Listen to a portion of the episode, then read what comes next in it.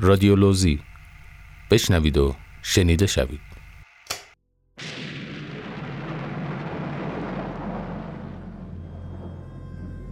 تاریخ را میشنوید. وقایع میدان توپخانه قسمت دوم. خلاصه نطق ملک المتکلمین را که در مدرسه صدر ایراد کرده و از یادداشت‌های شیخ محمد تهرانی نایب رئیس انجمن طلاب به دست آمده را می‌خوانیم.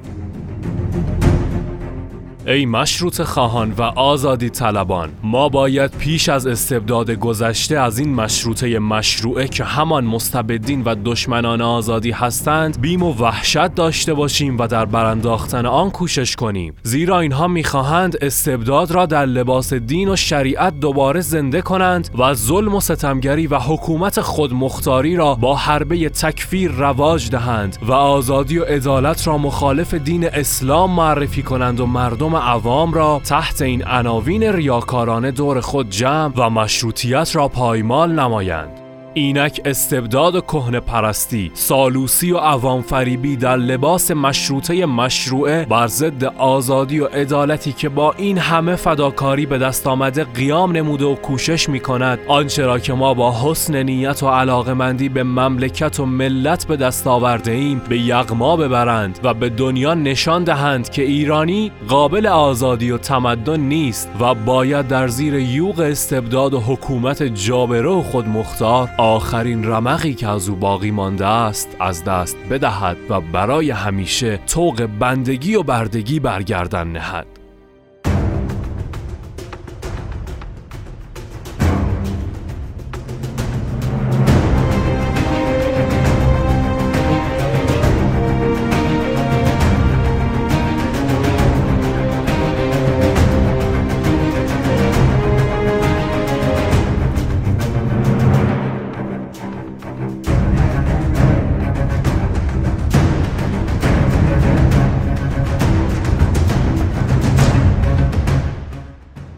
حال شرح واقعی مهاجرت مشروع خواهان از تهران به مرقد عبدالعظیم حسنی علیه السلام را از قلم حاج سیاه محلاتی می‌خوانیم. بعضی ملاها که از جمله ایشان شیخ فضل الله بود اعتراض به نوشتن قانون اساسی می کردند و می گفتند باید موافق شرع باشد و بعضی کم کم به زبان آوردند که وقتی کتاب هست قانون اساسی غلط است شیخ فضل الله کچتابی می کرد و با مواضعی که با محمد علی شاه و میرزا حسن تبریزی و سایر مستبدین داشت وسیله مخالفت می جست. از مخالفت و تحریکات دست نکشید تا اینکه این اخلال سبب اعتراض سایر روحانیون مشروط خواه و مجلسی ها شده بهانه به دست او افتاده با جمعی از کلاشان و مفتخوران طلبه و سید نما و روزخانها و گداهای پست و رز مهاجرت از تهران کرده رفته در حرم حضرت عبدالعظیم علیه السلام خیمه مخالفت زده شروع کردند بر تعن مشروطیت و مشروط خواهان. روزنامه نوشتند و نشر کردند. هر کس به زیارت حضرت عبدالعظیم علیه السلام می‌رفت بعضی مفتخوران گردن کلفت می‌گفتند مشروط کفر است و بعضی را که مشروط خواه می‌دانستند اذیت می‌کردند و کتک می‌زدند.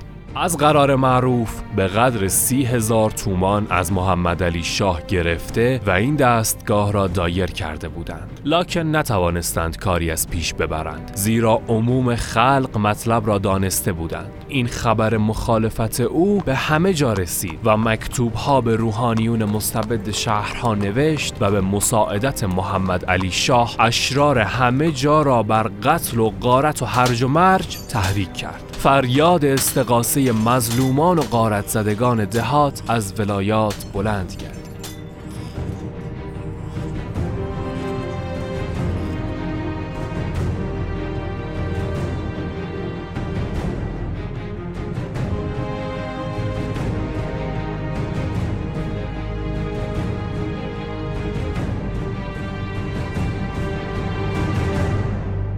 در این جریان هنگامی که شیخ فضل الله نوری در تحسن حرم حضرت عبدالعظیم به سر می برد امین السلطان صدر اعظم وقت که با حمایت شیخ به قدرت رسیده بود کشته شد و همین قتل امین السلطان باعث شد که شاه و رجال و اعیان کشور به سمت طرفداران قانون اساسی و مشروطیت متمایل و نسبت به آنها دست دوستی دراز کردند. توافق محمد علی شاه و مشروط خواهان مدت کوتاهی بیشتر به طول نینجامید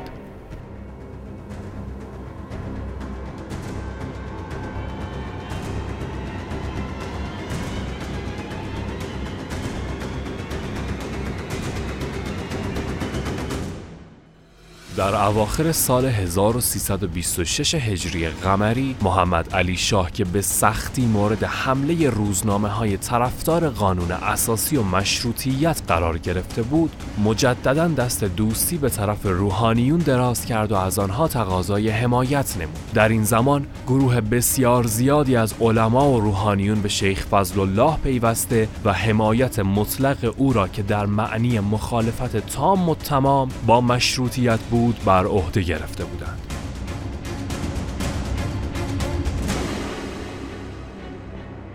سید محمد کاظم یزدی و سید اکبر شاه نیز شعار معروف مادین نبی خواهیم مشروط نمی خواهیم را ابتکار کرده و آن را به مغز پیروان خود وارد و بر زبانشان جاری کرده بودند.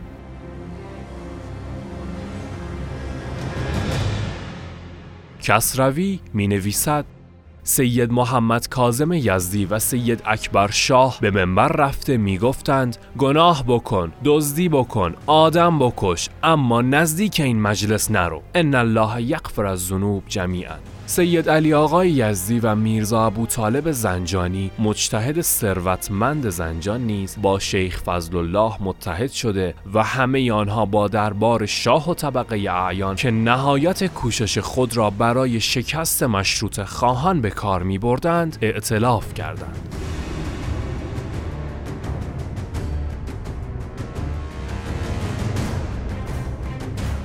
سرانجام در زیقاده 1326 هجری قمری ارازل و باش تهران در حالی که مشروبات الکلی استعمال و از حال طبیعی خارج بودند در میدان توپخانه تظاهراتی بر ضد مشروطیت و پارلمانتاریسم برپا کردند که جمعی از روحانیون برجسته و درجه اول نیز در آن شرکت کرده بودند.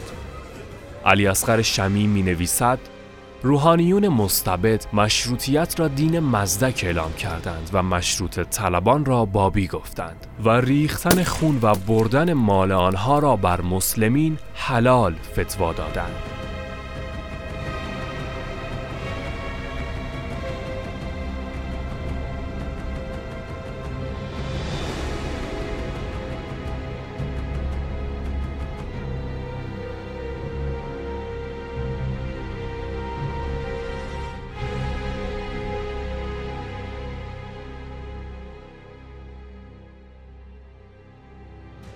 تمام شهر تعطیل بود و تمام دکانها بسته شده بود. اشرار و الوات که عده آنها به چندین هزار نفر می رسید به غارت و مجروح و مقتول کردن مردم بیگناه دست زدند و سپس کشته یا اقلا مجروح نمودند.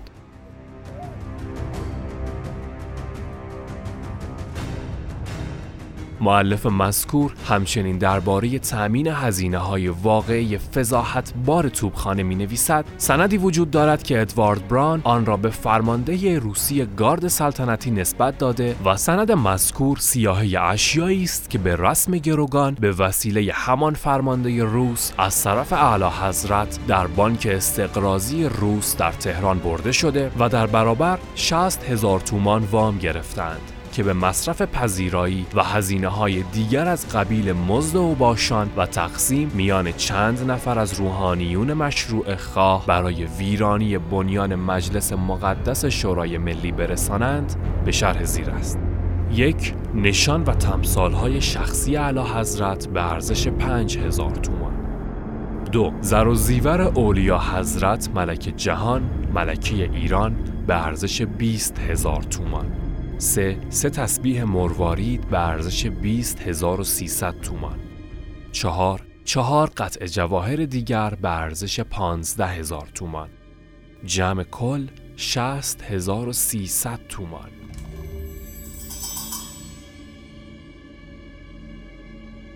پایان قسمت دوم راوی محمد خمر نگارش و گردآوری قجر تایم.